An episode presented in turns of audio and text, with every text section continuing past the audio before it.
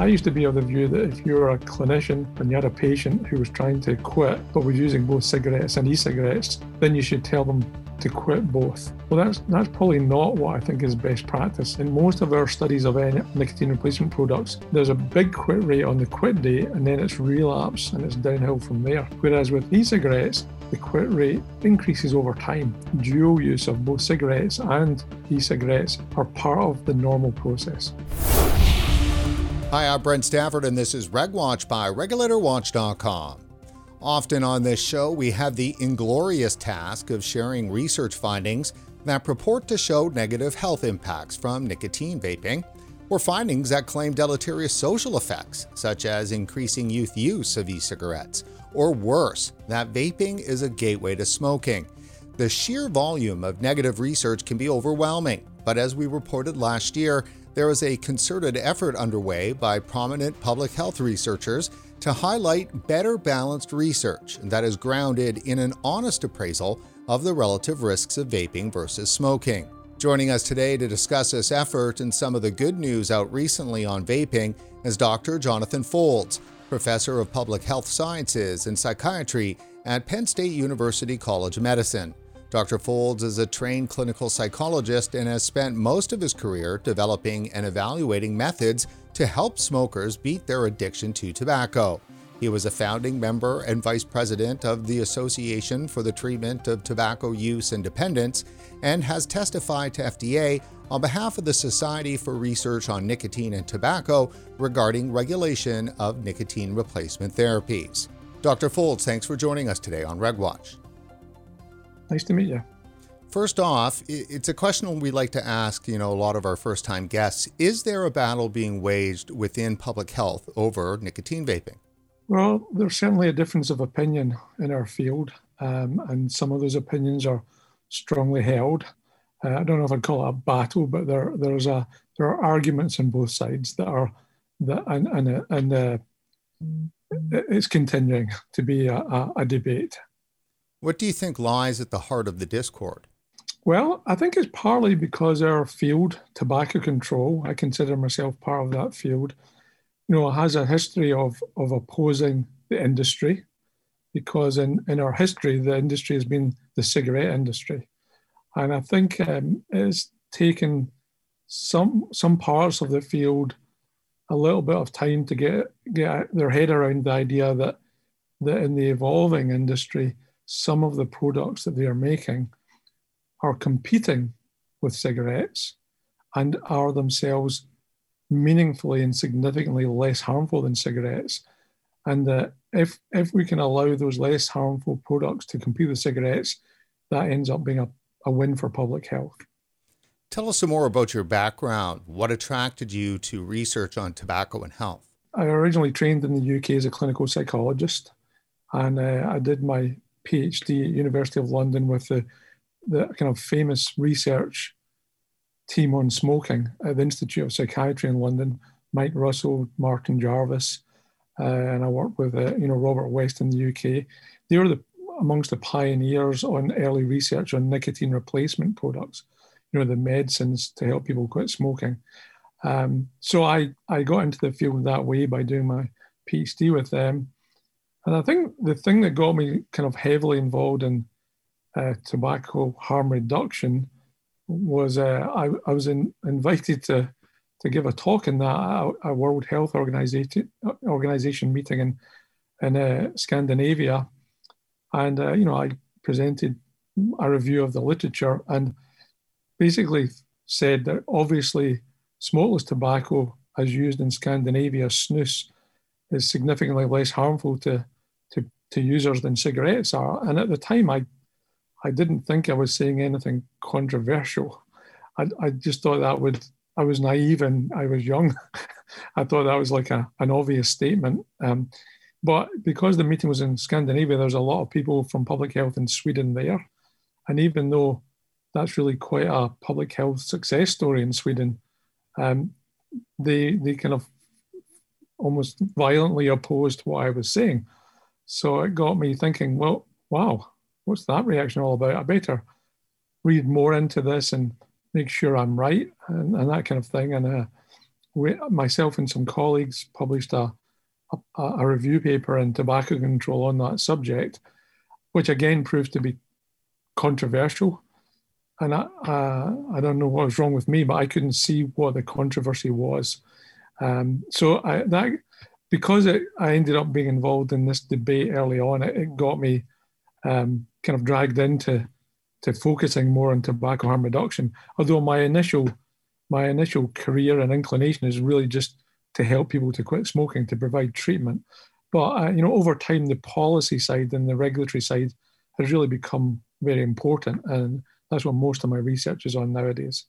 Do you think the policy side and maybe even the research side skews more to the side that is apprehensive around safer nicotine products? Well, I mean, I'm, I've been in the US for 20 years now, and we've had FDA regulation of tobacco products for, for more than 10 years now.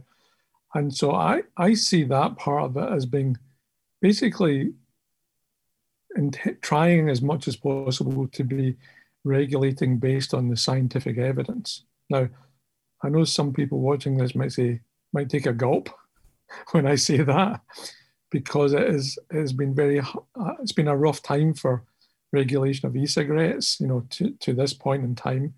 Um, but I, I see that that's very much the, the aim and that's the ethos. Um, and although we may feel that, you know, those of us who believe that e-cigarettes have a lot to offer in terms of lower, delivering lower harm products, switching people from cigarettes to reduced harm products. Uh, and, and, uh, and yet so far, most of these products look as if they're going to end up being banned. Um, I, I still believe that in the long run, the evidence is going to speak for itself.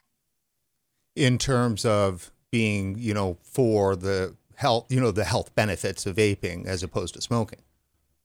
Yes, yes, um, and and you know, most of the people in the field, you know, I'm talking about researchers and public health people.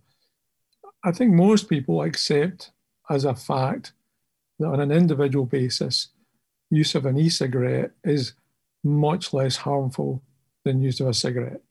You know, and then I, you know, the the NASEM report of the you know National Academies of Science, Engineering, Engineering and Medicine, 2010, it, it made that conclusion.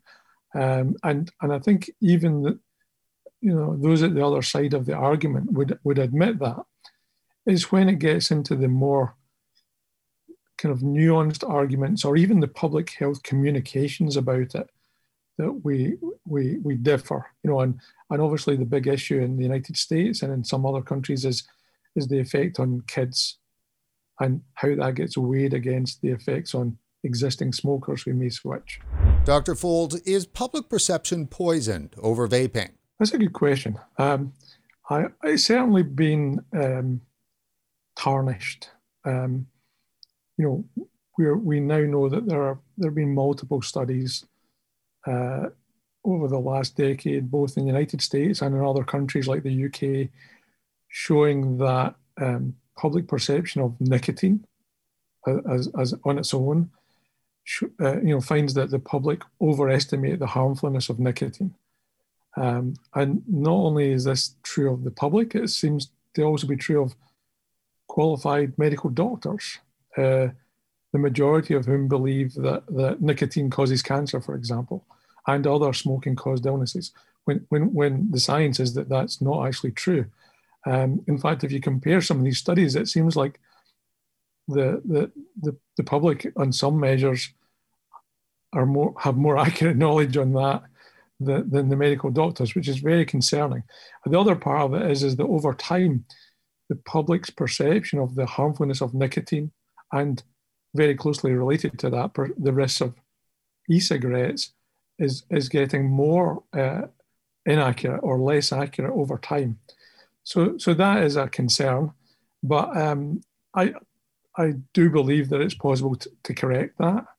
Um, uh, I, unfortunately, you know the the you know as, as, you know, you work in the media, you know that if it bleeds, it leads, and so it's very hard to get stories into the media, into the public perception that say, "Hey, e-cigarettes not as harmful as people think." e-cigs less harmful than cigarettes. That's that's hard to get out there. Well, wouldn't it be easy for public health, you know, public health officials to get that message out? Because currently, this makes me think, right? Is if there is misinformation that's going out there about vaping, you know, uh, companies that produce vaping products, companies that retail vaping products, advocates of vaping products, we're very limited in their ability. You can't go out and buy national advertising. You can't go out and put a full page ad in the New York Times. So official kind of traditional ways in which you can market and get message out, industry advocates, retailers can't do that. It seems that the only avenue to official established press is through public health. So doesn't that then point to, you know, where the problem lies? Yeah, I, I, and I believe that. I agree with that. Um, I, I do feel that uh, the FDA, uh, who has a large budget for communications has a role in correcting the existing misperceptions. I do believe that they could do a better job of that. Um, you know, I, think we have to sometimes, as well as criticizing FDA and other public health colleagues, we have to put ourselves in, in their shoes. So, you know, part of the, a large part of the media budget for, for FDA is trying to tackle the increase in youth use of e-cigarettes you know, the 200, 2019, it was about 27% uh, past month use. Um, and so, and, and that, there's no way that that's going to be considered acceptable. It's, it's gone down in the last couple of years. But I, I, if I was in their shoes, I would also see it as part of my job to, to focus on reducing e-cig use in youth. Um, I, I, but I believe that once that that's under control, and once we have uh, e-cig- a bunch of e-cigarette products that are authorized by FDA, then we we may see a kind of what I would think of as a normalization of mass media messaging from FDA and from other public health organizations. That's I'd, I'd hope. Now, I mean, there are certainly a few products that FDA has granted uh, marketing orders for um, as under the PMTA process. No, they're pretty much big tobacco products. Most of them are unpopular and they're all tobacco flavor only. Uh, but at least with the granting of those orders does come some ability for the companies themselves to make some kind of statements with regards to their products being appropriate for the protection of public health. Yeah. So, but I think I think you're actually quite correct in the way you you put it earlier that the companies themselves are going to be very limited in what they can say, very limited, and they're I think they're going to be quite cautious about that if they're wise. Um, they're not, and you know, they're they're being regulated very similar to, to the way pharmaceutical companies are limited in what they can say about their products, uh, maybe even more limited. Um, so I think there is an onus on on some of you know people in public health to try and do our best to get the truth out there. I mean, that's actually the reason that I decided to at last actually use Twitter. I I had consciously avoided that because it seemed like it was a you know a, a source of misinformation and frankly a lot of nonsense. But you know there came a point like a, a year or two ago where I thought there's so much misinformation out there, you know, and I, I feel it's part of our responsibility to try and correct it, to try and get just the results of the science out there. Uh, so, so that even if we even if we only have ten followers, at least we've done something to to put the, the truth out there and correct the misinformation to some extent. Well, certainly your uh, Twitter feed is very active. Uh, we've actually got some tweets uh, from you that we're using in today's show. Let's jump into some of the things that you've been talking about um, in your feed and and some of the research that you've worked on and that has come out by others in the last year because I mean it's it's pretty exciting that it does feel like that some movement is being made within the public health side that a real concerted effort whether it's you know Dr. Kenneth Warner and the people he's working with and Abigail Friedman and then of course the folks in the UK there's there's a consistent push to try to get you know more balanced research out there so let me just ask, uh, just so we've got it kind of on the record, in your professional opinion, are nicotine vaping products a viable option for smokers who are seeking to quit? Absolutely, absolutely. I mean, the, the evidence is clear on that. We we um, just this year published a, a paper uh, based on a trial, a randomized controlled trial that was actually for smokers who did not plan to quit, and they were randomized either high, medium, or placebo nicotine e-cigarettes or a cigarette substitute that didn't involve an electronic device at all. And they, it was for smokers who were interested in using a product to reduce their smoking. Um, and we found that if they were given a, a, a device that delivered nicotine uh, similarly to a cigarette, then it did reduce their exposure to toxicants from their cigarettes, even if they used the, the e-cig in conjunction with the cigarettes. So what we call dual use. Um, but one, one interesting finding that was not really what we were doing the study for was that the people in that high nicotine e-cig group, as the trial went on, became more likely to quit, significantly more likely to quit. Now, the quit rates in this study were not high because it wasn't even a study designed to help people to quit smoking. But by six months later, the, the smokers who were randomized to the high nicotine e cigarettes, about 11, 12% of them had quit smoking completely. Whereas for the people not randomized to an e cig or randomized to a placebo e cig, it was between 0 and 3%. So that in itself, you know, that's, that, that shows that e cigarettes that can deliver, you know, importantly, it's not just any e cigarette. An e cigarette that can deliver nicotine uh, efficiently and, and, and in the same ballpark as a cigarette. These ones gave slightly lower, but in the same ballpark as a cigarette. People who were not even planning to quit smoking were more likely to switch completely to the e-cigarettes. So that's it. That's one kind of trial. And I, I actually feel that the, the, the, things that the people in that trial were trying to do uh, and the e-cigarettes they were given it made the trial actually not dissimilar to the way many people first try vaping. They're they're inquisitive.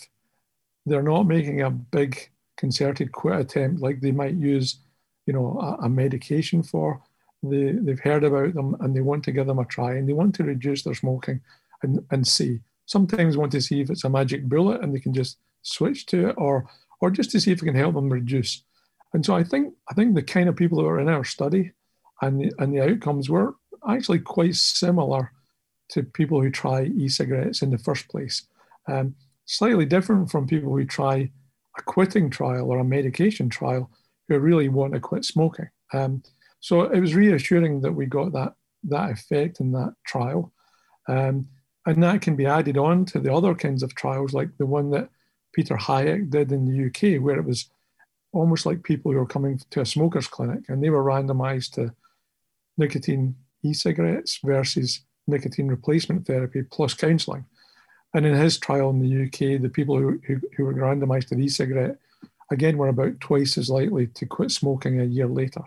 So when you add those studies to other studies, um, and you look at, say, the Cochrane review of all the evidence, yeah, it's crystal clear that e-cigarettes can help smokers to quit.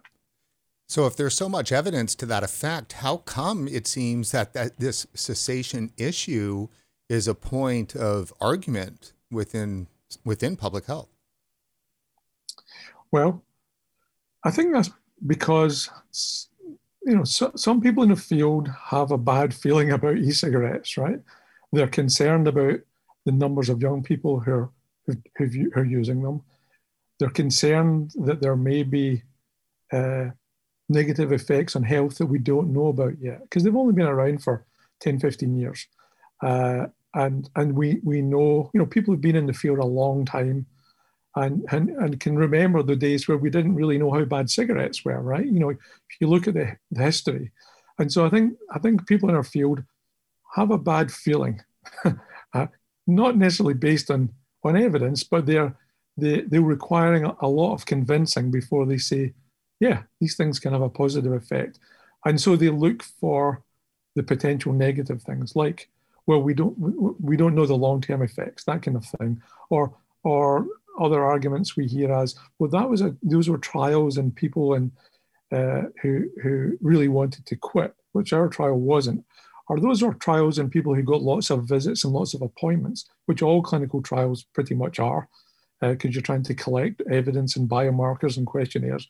You need to see people frequently, so they look for um, basically an argument to say, well, it's not it's not cut and dried yet. Um, when when I think if you look at the evidence as a totality, it's pretty clear, and it's really not surprising.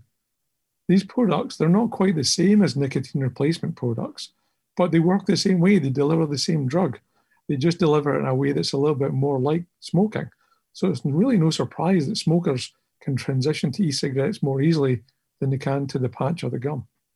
Yeah, in our coverage, obviously, over the last seven years, we've covered a lot of examples in which public health seems to look to dismiss uh, the positive benefits of e-cigarettes, and certainly around cessation. It sounds to me Sounds to me that they're a bit suspicious. It's suspicious thinking. Yes, and and and it, I mean it is true that as of right now, we can always we don't have the answer. Well, what's the effect of forty years of use? You know, we know that like it typically takes decades of use of cigarettes before you see lung cancer. Okay, we don't we have these haven't been around for forty years, so so some people are kind of reluctant to, to, to say, oh, we're for these, we should give them a green light. Um, but all, you know, we have to use the best evidence we have available. It's really clear that the, the number of toxicants that e-cigs deliver and the concentration of those toxicants is an order of magnitude. It's so much less than cigarettes. Um, and, you know, the dose uh, is the thing that delivers the, the harms that turn into serious health effects. Um, you know, we know that from cigarettes and we know that from general principles of toxicology. So it, it would be really, really surprising if products that deliver fewer toxicants and much less of these each toxicant, it would be really surprising if they didn't deliver less harm down the line. It would be bizarre. And wouldn't it be fair to point out that if the technology and information that we had today we had it in the 1950s, we would have been able to figure out that combustible cigarettes were deadly pretty quickly. Yes, yeah, yeah. But, you know, people who've been in this field a long time, they look back, they were around at the time when public health uh, decided to say that, you know, low tar cigarettes were less harmful. And that turned out to be a mistake. So it's kind of like trying not to make the mistakes of the past in my opinion, it's actually making the same mistake in a different way because e-cigarettes are nothing like light cigarettes. Light cigarettes, e-cigarettes can del- uh, that can deliver the same amount of nicotine as a cigarette. There's no need to suck harder. There's no need to get more of the bad stuff because they can deliver it, the nicotine, which is what people smoke for, with much less toxicant exposure and, that's why they're they're bound to be less harmful, in my opinion. And that's what the evidence is more and more starting to show. Um, and, and we've got more and more kind of like, I guess I would say for me, I would say courageous studies like Peter Hajek in the UK. They just published just last week a trial of e-cigarettes for smoking cessation in pregnancy, like which is a, a pretty pretty brief study to try and do, even from the perspective of trying to get pregnant women to even try these products. It's hard enough to even get pregnant women to, to use nicotine replacement products like the patch. But the studies of that, the results of that study were uh, very reassuring. More women who used e-cigarettes in pregnancy quit smoking. In actual fact, and also the the women who, who were randomized to the e-cigarettes were less likely to have uh, uh, give birth to, to offspring who, who were below uh, normal birth weight. So that's that's one of the kind of kind of most basic signs of harm caused by a tobacco product. That the uh, pregnant smokers more often their their their, uh, their babies are small for for their uh, smaller than they should be, um, and, and that was less the case for e-cigarettes than for nicotine replacement. So it's all it's all kind of quite reassuring, in addition to the fact that they were more likely to quit smoking. And I've got up here an article from The Guardian, which is not known to be a very pro uh, e cigarette paper, uh, and it's pretty startling. E cigarettes are as safe to use as nicotine patches for pregnant smokers trying to quit and may be a more effective tool, researchers have revealed. I mean, that is just startling. Yeah. And it's not, let's be, be very clear here. This study in itself is not going to mean we should go out and recommend pregnant women vape. I mean, this is a study for women who hadn't been able to quit already without using a product. Um, but it, it, it does um, provide a lot of reassurance. It provides yet more evidence that e cigarettes help smokers to quit, uh, even when compared to another effective product, the nicotine patch. So I, I think, you know, over time, I think the evidence is going to become more and more clear uh, that e-cigarettes are, are less harmful than cigarettes, which is already pretty clear, and that they, they can help smokers to quit and transition to a less harmful product. I'd like to jump back to um, the paper that you mentioned that you're co-author on, which which was talking about dual use, as it's one of yeah. the most mentioned issues by vaping critics. We hear it all the time. So, when it comes to dual use, I mean, what is the true issue here? It feels a little bit like that these researchers don't understand the way in which smokers, the process in which they normally quit. I think that's true. Um, and I think, you know, if, if, in the study that we just published about quitting, what, what we showed was that with the, the smokers who were randomized to the high nicotine e-cigs, they didn't just quit smoking the week after they were given the e-cig.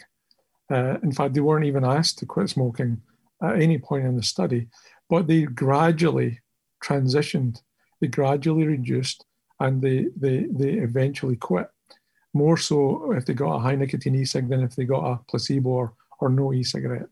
And, and I think we have to recognize that the kind of smokers who try e-cigarettes, they're not quite the same people as the ones who try a med or go for counseling. Um, they're a little bit more hesitant. Uh, they may be more dependent, or they may be more aware that for them they get some kind of benefits, perceived benefits from nicotine, and so they're less willing to give it up completely. Um, and so it's a different model. Um, and I think, as you just described, th- that model isn't you pick a quit day and you switch completely on that day.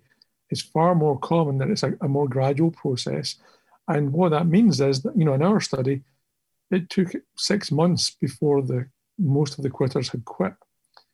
And so they're going to count as dual users for the whole of that time.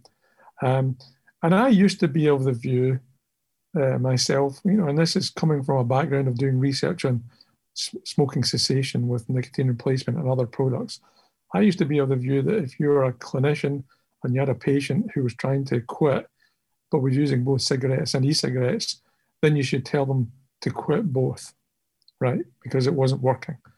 And and you know these data from these various studies have convinced me that well that's that's probably not what I think is best practice.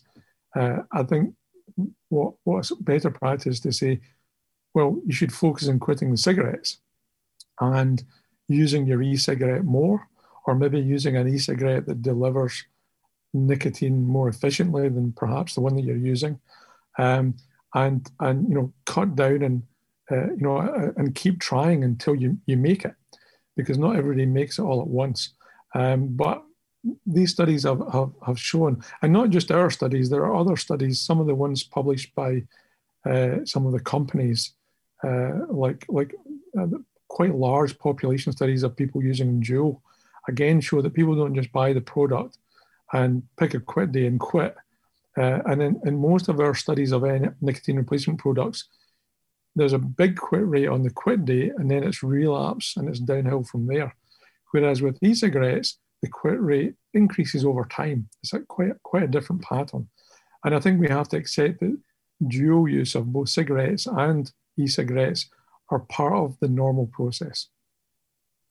Well, that's that's big news because all the time we hear, in a way, in a way, it's framed that you're doing more damage to your body and to your health by dual using than if you were to just use one or the other. Like if you're going to dual use, then you're hurting yourself. Yeah. So, and it's tricky because, you know, all the studies, they focus on a different population trying to do a different thing. And so it's important to be clear that the studies that we published were studies for people who were not trying to quit, but they, they did want to reduce their smoking. So these are people who, who were trying to reduce their smoking and were willing to use an e-cigarette, whether and they were randomized to high, medium, or, or, or placebo, or, or a cigarette substitute that wasn't an e-cig. Um, so that may be a different population and might have a different outcome from people who are not trying to reduce. So we, we have to be careful. And there, there, there are a couple of cross-sectional studies.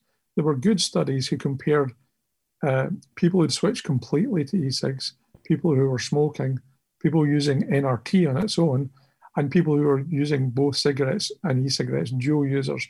And some of those studies did not find reductions in toxicant exposure in the dual users. Okay, and these and it, it, it, they may have been people who had decided they were going to keep smoking, but they could use their e-cigarette in situations where they were not allowed to smoke and top up. And so that's the concern from public health. If if many people just did that, it, it may not produce any health benefit, and it may actually keep people smoking for longer. Um, and so, what ultimately we have to decide and look at based on the evidence is well, what what are most people doing? Are most people trying e-cigarettes and then using both e-cigarettes and the same amount of smoking as before?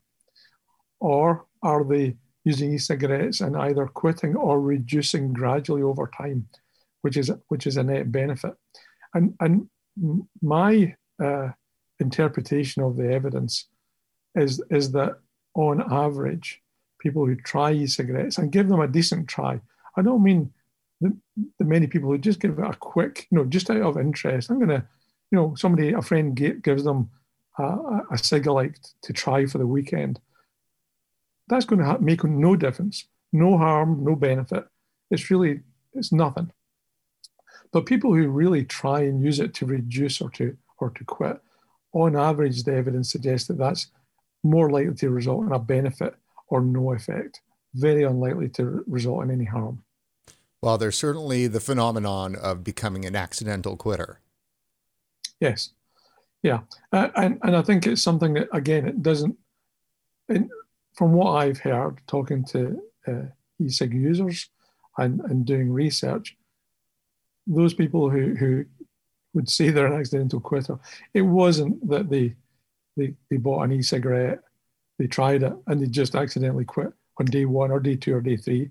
It was much more common that they tried an e-cigarette, they thought, oh, I like this, but it's, it's not quite hitting the spot. I'm not convinced I can switch to it, and they'll they'll dual use for a while. Then they'll try another one. And at some point, they'll hit on an e cigarette that actually delivers, like, you know, it hits the spot, it delivers a bit like a, a cigarette, and maybe it has a flavor or some other characteristic that suits that individual.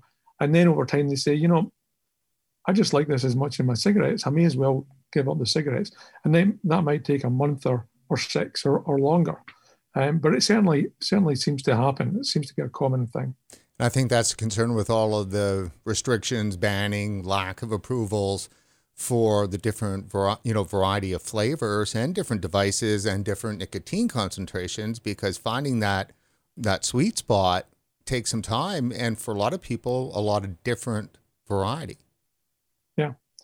Yeah. And so it's a tricky business uh, both from for public health practitioners as, as a large group or for FDA or for CDC as, as organizations with sort of responsibilities uh, in this area to decide how to deliver the messaging.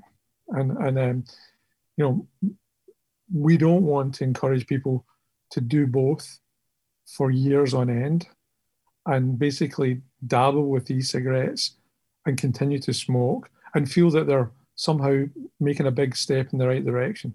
Just because the evidence doesn't support that that really is. Um, uh, just as evidence doesn't really support that, you know, reducing your cigarette consumption from 20 a day to 15 a day probably doesn't make any difference. You just inhale 25% more from from those 15. You know, you just compensate. So we never recommend that you reduce a little bit. But if you can really, uh, you know, in our trial, we asked people in the first couple of weeks to reduce their cigarette consumption by half. And then the next couple of weeks, we asked them to reduce it by, by 75%. And then we asked them to keep it at no more than that level and allowed them to do whatever, you know, we didn't, if you wanted to quit, fair enough, but we didn't really suggest it. We just let them do what they wanted to do. But, you know, there it's very unlikely to do any good if you just keep smoking almost at the same rate and vaping at the same time. I think it, we need to tell people that it's probably not going to do you that much good at all if you just continue to smoke about the same rate. You really need to try and allow your body to learn that it can get the same satisfaction from this other product um, by cutting down your smoking a lot. Uh, and, and then one day you'll really learn that I don't really need to smoke anymore. Um, and that's where you're going to get the health benefit. The satisfaction, of course, of smoking and vaping is the nicotine, but nicotine's been so demonized. Uh, so, what's the potential for addic- addiction of nicotine compared to smoking and vaping? Well, that's a tricky one to measure, um, but we've been studying that for a while, as, as have others. And the evidence, in my eye, seems really consistent that e cigarettes can be addictive, no doubt about that. But that on average, they seem to be less addictive than cigarettes. Um, mm-hmm. And that, that includes studies of with different designs. So that includes studies where you take people who were cigarette smokers who switched completely to e-cigarettes and you ask them to compare how addicted were you to your cigarettes versus your e-cigarettes and it also compare you know looks at um, young people who've become either vapors or, or smokers compare the addictiveness that way uh, and then looks at people in trials who who switch to e-cigarette products all in all, the, the data suggests that e-cigarettes are less addictive. Uh, now, the surprising thing is that some of the e-cigarettes seem to be able to deliver nicotine almost as efficiently as cigarettes. And so logically, you might think, hey, these are probably going to be as addictive as cigarettes. But at least in the studies we've done and the studies we've seen, even those e-cigarettes, like the 5% nicotine pod devices that are, you know, efficient at delivering nicotine, they also seem to be less addictive, you know, in terms of the their scores and on dependence measures like the Penn State e-cigarette dependence index, for example, or other measures. And um, so you have to think, well, what is that? Why are they less addictive? Uh, and you know, some people have suggested, well, maybe it's because there's other things in tobacco smoke that add to the addictiveness of cigarettes. Um, another possibility is that because people use e-cigarettes in a different way, that actually reduces their addictiveness. You know, so typically when people smoke a cigarette, they light the cigarette, they puff on it for five or ten minutes. You know, about ten puffs approximately, and you know they, they got to finish it and then throw it away. This is your one shot. The thing's on fire, and when it, at some point you've got to put it out and, and it's done. Um, with a with an e-cigarette, there's things are not, not on fire. You don't have to finish it and then throw it away. You can you can vape it at any pace you like. And so what vapors tend to do, rather than be forced to take 10 puffs in, in five minutes and get quite a spike in your nicotine levels all at once, they just top up whenever they feel like it. And I think it's you know consistent with the, with the studies of drug delivery and addictiveness that that pattern would be expected to be less dependence forming, fewer peaks and troughs, and more just gradual satisfaction and gradual withdrawal relief in a less um, extreme way that you get from cigarettes. Did I hear you correctly? Is a Juul e cigarette at 5% less addictive than an actual cigarette? Well, I would say the, the, the evidence suggests that's the case. Uh, you know, for example, we, we've done studies where we use the same questionnaire, asking, you know, you know, when you're in a situation where you can't smoke, do you experience a craving? Yes or no? Uh, how how you know when you've slept overnight, how long is it before you want to use your product in the morning, which seems to be a good measure of dependence, and, things like that that we know have a good track record of being related to addictiveness. We ask the same questions to vapors and to dual users and to cigarette smokers, and it seems fairly consistent that the scores in these measures are, are lower on the e-cigarettes users, including the dual users, as compared with the cigarette smokers. Now, you know, yeah, we have to kind of look at this carefully and think, well, that's interesting. What could be the explanation for that? So one thing is, most of the measures we have in smokers are in people who smoked for decades, right? And most of the measures on e-cig users are in people who vape for uh, six months or two years or five years or whatever, but it's not decades. Okay. So it could be that over time, the, the JUUL users will become more dependent. But you know, we we have been studying a cohort of e-cigarette users uh, for now for coming on for almost 10 years now. And we've got their measures back then, we've got their measures now. And we don't see any sign that their, their scores are increasing um, over time. So that that makes me less inclined to think that the reason for the lower scores and the lower dependence measurement in the e-cigarette users is that is that they've only been using a short time and it will increase. Uh, it's more consistent to me with the idea that for for some reason e-cigarettes are are just less addictive, and my all of my experience leads me to come back to, you know, usually it's the nicotine. It's the nicotine. It's something about the way they're absorbing the nicotine. So the truth is that most e-cigarettes don't deliver nicotine as efficiently, meaning as rapidly and as high a level as a cigarette. On average, most e-cigarettes don't. Some do, and some, you know, experienced e-cigarette users, they know how to find a device that does and how to use it in a way that they can get just as rapid nicotine as they got from a cigarette. Um, but they tend not, on average, that tends not to be the way they use it because they don't have to. It's not like, you know, the average e cigarette user has to go out on a smoke break and quickly inhale two, two cigarettes worth, get their fix, and then go back into the office or wherever they work and abstain for three hours. And then their levels go down and then they come out and they, they really kill that cigarette and they get a big peak. That, that is a that is a profile of nicotine absorption that probably enhances the addictiveness of the drug. Um, and, and we know this from studies of other nicotine delivery products. You know, you don't see anybody addicted to the patch. Okay, why not? Because you put it on and the nicotine very slowly absorbs. So there's no behavior to connect in your brain nicotine effects with a behavior. They're totally separate. Whereas we know that nicotine gum. Some people become dependent on it, but less than cigarettes. And then the nicotine nasal spray, where you sniff up your nose and it's a bit faster.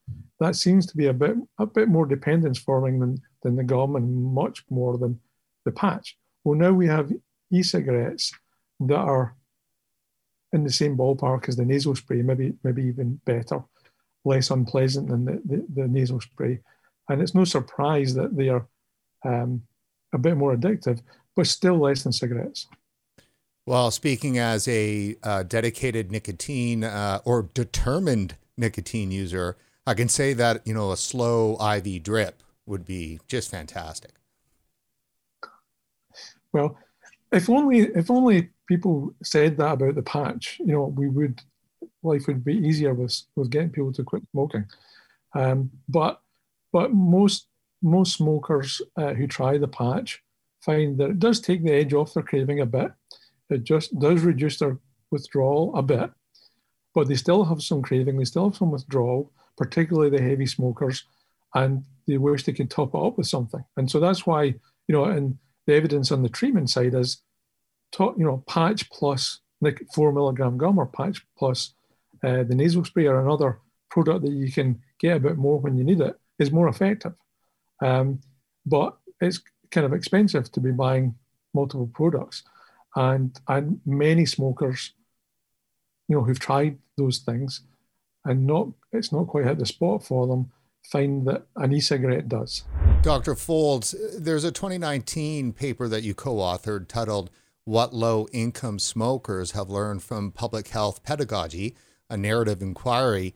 Now, what I find fascinating about this is that it chronicles the history of tobacco control policies the laws, the regulations, the pressure campaigns over a 50 year period.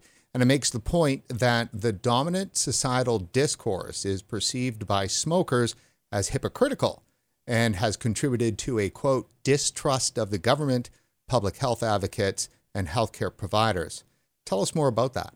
So, first of all, I, I can't really take any credit for that paper. That paper was the brainchild of uh, Dr. Susan Veldheer, who at the time was doing her doctorate uh, and she was part of my team, and she's now an assistant professor here at the med school. So, and she was much more open to kind of qualitative methods than I was. I'm more of a quantitative researcher, but um, uh, and, and I, I, said, okay, that sounds worth a shot. But she really uh, was the brainchild behind that study, and I thought I, I at the end of the study when I saw it written up, I thought, oh, that's really neat. It really helps me and, and I think other people in my field to get the perspective of smokers. Uh, what have they learned from, from being a smoker for decades, from public health, and what has really rubbed them up the wrong way? So I, I really, you know, w- would recommend that people in, in my field, as well as smokers and e-cigarette users, uh, do take a look at the paper. It's now publicly available, um, and to, you know, whereas before it was behind a paywall. Uh, but really, it showed that many smokers have just have kind of been rubbed up the wrong way um, and, and, and have lost their trust in public health along the way. And it really kind of underlines how important it is that public health, uh, whether it's FDA or CDC or, or professors or clinicians, how important is that we, that we really tell our patients and the public the truth. That's more important than anything else. And and the ends the end never justifies the means. Uh, in terms of we have to trust that we tell them the truth uh, you know and we do our best to guide them to do what we think is the, the best the best step for their health based on that truth it's much better than exaggerating the risks of things or using scare tactics sometimes exaggerated to put people off um, I think that's one of the messages that came through from here because over time, you know, these people are using these products day in, day out for decades. They're listening to public health, they're hearing what their friends and colleagues say, and they can, they become quite efficient bullshit detectors. And, uh, you know, in, in fact, if you, if you read the paper, there was a bit of salty language in the paper. It's one of the only papers I've been a co-author on that had that because that's the way the the people express their opinion. Uh, so I, I, I, liked it, even though it's you know it's only based on a relatively small sample. I, I think it's a, a good paper for people in public health and interested in tobacco control to read to just get a sense of how the field is perceived by by smokers. Let's turn to one of the parties that's involved in this whole debate that vapors have some suspicion of, and that's you know the nonprofit public health groups, and this specifically the American Heart Association. Just recently, they put out a study um, in the journal Circulation that took a look at the impact of e cigarettes and traditional cigarettes on the heart. And inside the article, they post we did not find a significant difference in the cardiovascular risk of exclusive e cigarette use compared with non use of cigarettes and e cigarettes although analyses were limited by small number of CVD, which is cardiovascular disease events in e-cigarette users. Now, to try to put this, what are they saying? Basically, they're saying there is no difference when it came to cardiovascular disease between smoking and the use of e-cigarettes. Do I have that right? Yes, you, you said it correctly. You quoted their study correctly. Um, another part of the results w- was that they did find that e-cigarette users had uh, cardiovascular risks that were 30 to 40% lower than cigarette smokers. Um, you know, so that's what harm reduction is, where you use a less harmful product and you get less harm. So, I, I mean, I, I, on the one hand, I think we have to applaud the authors of this study for doing the study, doing the research, and you know, and I know some of the people involved, and and and I know that many of them are very skeptical about e-cigarettes, but they did the study and they they, they found they found that e-cigarettes were no more harmful for the heart and the cardiovascular system than, than nothing, and less harmful than cigarette smoking. So I, I think we have to applaud them for reporting that honestly. Um, and it's when you come to the the um, framing, the headlines in the press releases, and this is a common theme in, in this field, that even when people get findings that they're not super comfortable with, uh, they report their results accurately, generally. Um, but some, when it gets to the press release, then there's a different spin put on it. And unfortunately, that was the case. They seemed to, the American Heart Association seemed to bend over backwards to avoid what were the key results of the study, which was that e-cigarette use was less harmful than smoking and no more harmful than nothing. So, Dr. Foulds, overall, then, would you characterize some of the developments in research in this area as trending towards more balance, uh, more good news? Yeah, I'd say that the, the evidence is trending towards greater clarity that e cigarettes can help smokers to quit smoking, which is a good thing. Uh, and it's a good thing because the evidence is also trending towards more solid evidence that e cigarettes are significantly less harmful than cigarettes. Um, so that's why it makes sense to switch.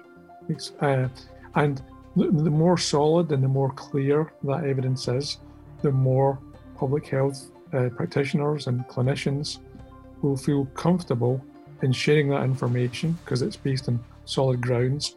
Um, and and the more the public hears that, the more likely they will be to, to try that. Um, so I think that's all good. Um, I, you know, as an example of that, we have uh, a group called the Cochrane Review Group, who have a fantastic reputation for reliability in combining evidence and meta analysis. And so over time, they update their review of e cigarettes for smoking cessation about every six months. And over time, there are more studies included in their, their review. And in, over time, they've become more um, decisive in the language they use uh, to say that, you know, how clear it is. And we're now at the point where it really is very clear uh, because we have so many studies trending in the same direction. Not every study gets a significant benefit. And so what they do is they combine all the studies, some of which might be too small to get a significant effect, and then it becomes clear when you combine them all. And so that kind of uh, meta-analysis is the strongest evidence we can we can have really, um, showing that e-cigarettes help smokers to quit and are less harmful.